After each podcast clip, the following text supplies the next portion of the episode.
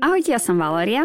Ahojte, ja som Gabriela. Spolu sme vám tu vy a dnes do svojho cestovateľského repertoáru doplníme ďalší krásny hrad, ktorý sa nachádza asi 10 km za Žilinou na východnom okraji Sulovských vrchov, teda asi 2,5 hodiny cesty od Bratislavy a tento podcast vznikol v spolupráci s ČSOB poisťovňou. Doplňte svoju horskú výbavu aj o dlhodobé cestovné poistenie od ČSOB a buďte krytí aj v prípade zásahu Horskej záchrannej služby v horských oblastiach Slovenska.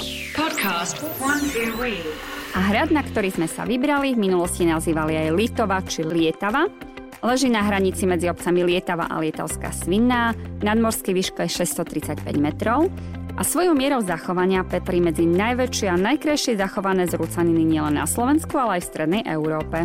Tak sme sa odviezli do dediny Lietava. Zastavili sme na parkovisku a premyšľali, teda vystúpiť či nevystúpiť z auta, taká hamletovská otázka. Vonku pršalo a nechcelo sa nám kráčať hore kopcom počas búrky. No, veru, mnohí by to vzdali, my dve však nie.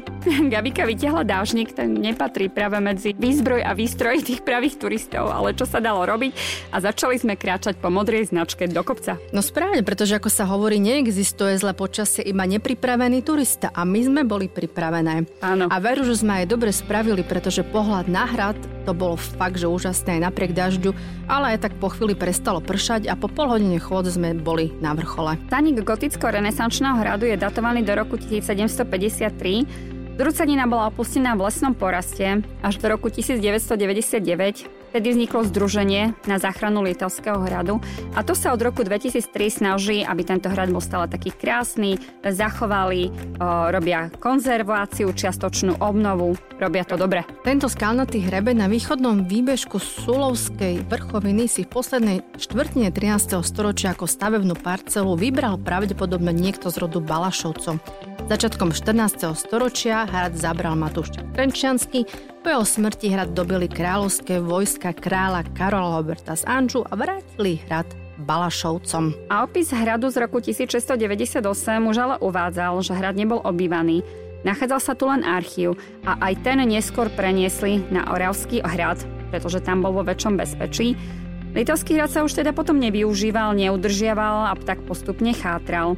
Ešte ho kúpil nejaký ten barón Popper, nie Mr. Proper. Áno, pracovný názov Mr. Proper. A ten nás veru, že na hrade nečakal, ale čakali nás tam dve krásne kozičky, bufet a v zrekonštruovaných priestoroch aj umiestnená expozícia venovaná histórii Lietavského hradu, archeologickým nálezom a pálnym zbraniam.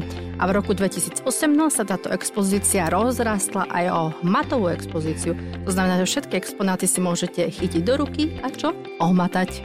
Áno, všetko si môžete ohmatať. Hradu mal naozaj krásny výhľad a bolo vidno, že sa na ňom činia.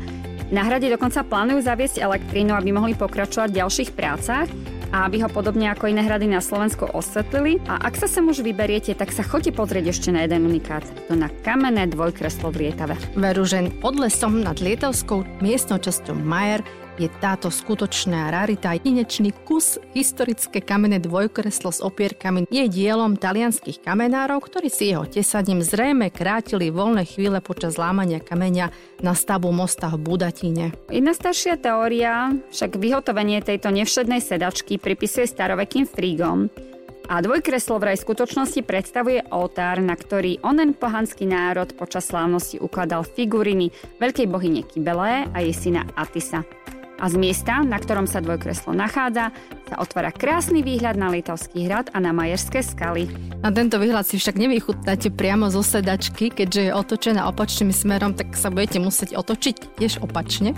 A k tomuto kreslu sa ale dostanete po náučnom chodníku Lietava a tiež po modroznačenom turistickom chodníku z Lietavskej lúčky na Lietavský hrad, ktorý sa so spomínaným náučným chodníkom čiastočne prelína. Zaujímavosťou a nevyriešenou záhadou Lietavského hradu je runový nápis, ktorý je vytesaný do skaly nad horným nádvorím vo výške asi 6 metrov nad terénom a runy sú pravdepodobne z obdobia, keď ešte Lietavský hrad neexistoval. Na predbežná analýza dospela k záveru, že k pôvodnému, najstaršiemu a zda keltskému písmu pripudol z ľavej strany germánsky runový text, zatiaľ čo vpravo od neho oveľa neskôršie bol pripísaný novším dánskym furparkom záznam a predpokladá sa, že nadpis bol súčasťou polanského oltára a ľavá časť, ktorú sa podarilo rozlúštiť, hovorí pohľadni Thor, vlahu z nevie z Vilej, pretože Thor bol boh hromu, dažďa, vody.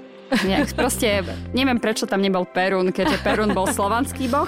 No ale k tomuto sa viaže jeden zaujímavý príbeh. Kedy si dávno, pradávno pred založením hradu Lietava sídli teda na kopci slovanský kmeň a na vrchole si postavili sveticu s zvláštnym menom Bosnica. Túto sveticu zdobili drevené pomaľované a vyrezávané sošky, v strede bol voz z rídzeho zlata, spolu so zapriahnutými labuťami a holubicami. Na navoze stála krásna deva so zlatistými vlasmi, s korunkou, s myrtou a rúžami. Z jej srdca vystrelovali ohnivé žeravé lúče, v ľavej ruke mala diamantový globus, v pravej ruke jablko. A za bosnicou stali ďalšie štyri devy, bohyne, dzeva, lada, siva, milostky. Na blízkosti týchto bohyň bol potok, do ktorého za horúcich dní bohyne obetovali kvetinové vence, rážne a pšeničné klasy a medovú vodu. A ešte jedna povesť sa viaže k tomuto hradu, tá je taká známejšia. Určite všetci poznáte Janošika, to bol ten hrdina, ktorým bohatým bral a chudobným dával. No a bohatí boli z toho takí trošku že na vetvi, že im stále niečo beria, tak sa rozhodli, že Janošika lapia. No, tak si neprestane lámali hlavy nad tým, ako by ho mohli chytiť, tak sa zišli na Lietavskom hrade, pani z troch stolíc, Trenčianskej, z Turca a Liptová a medzi najznámejších patrí napríklad Teplánsky z Liptova, ten jesenský bol z Turca a Skalka z Trenčianskej stolice. No tak páni hodovali, hostina bola bohatá a po hodovaní začala vážna debata a začali premýšľať, že ako by teda toho Janošika zlapali a každý nápad zametli, pretože sa, sa im zdal neuskutočniteľný, ale potom prišiel pán Skalka s takým návrhom, že veď o chvíľku bude v Žiline veľký jarmok, tak sa tam všetci zídeme so svojimi hajduchmi a Janošika obkolisíme a zlápame. Tento návrh všetci prijali a pán Skalka odišiel. No a zábava pokračovala až do svítania, všetci hodovali, popíjali, boli spokojní plánom, ktorý vymysleli a z ničoho nič sa rozleteli dvere a pán Skalkaska vrátil celý vyblednutý. Pýtal sa, či zemani majú svoje šperky a šable, všetci na ňo pozerali, ako by spochabel. Až kým Skalka nevyrozprával, aké nešťastie ho postretlo, cestou na Lietavu ho totiž prepadol Janošik so svojím sprievodom s družinou. Vyzliekli ich, preoblikli sa do ich šiat, Janošik si dal na hlavu parochňu, prilepil si fúzy Všetci si mysleli, že je to skalka. No veru, že nie je skalka ako skalka, takže Janošik ich pekne okabátil, takže celý čas sa za skalku iba vydával a zemania ho nespoznali a tomu pravému skalkovi uverili až vtedy, keď si skontrolovali koč a zistili, že všetky šperky a bohatstva neviem čo všetko tam mali je proste preč.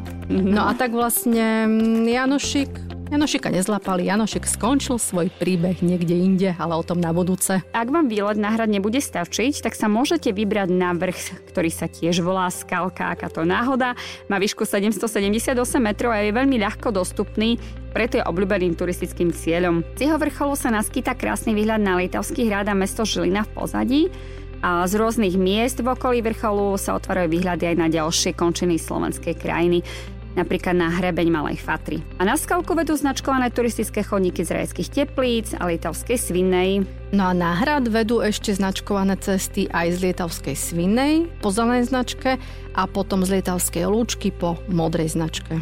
Po týchto krásnych výletoch budete určite unavení, takže sa im môžete ísť oddychnúť do rajských teplíc Prírodné termálne liečebné kúpele v tomto meste patria medzi najznámejšie a asi najpriťažlivejšie na Slovensku a je to preto, že zo západnej strany ich hlamujú bizarné skalné útvary strážovských vrchov a na východe je to pohorie Malej Fatry. A termálne prámene, ktoré majú 38 stupňov, majú vynikajúce liečivé účinky.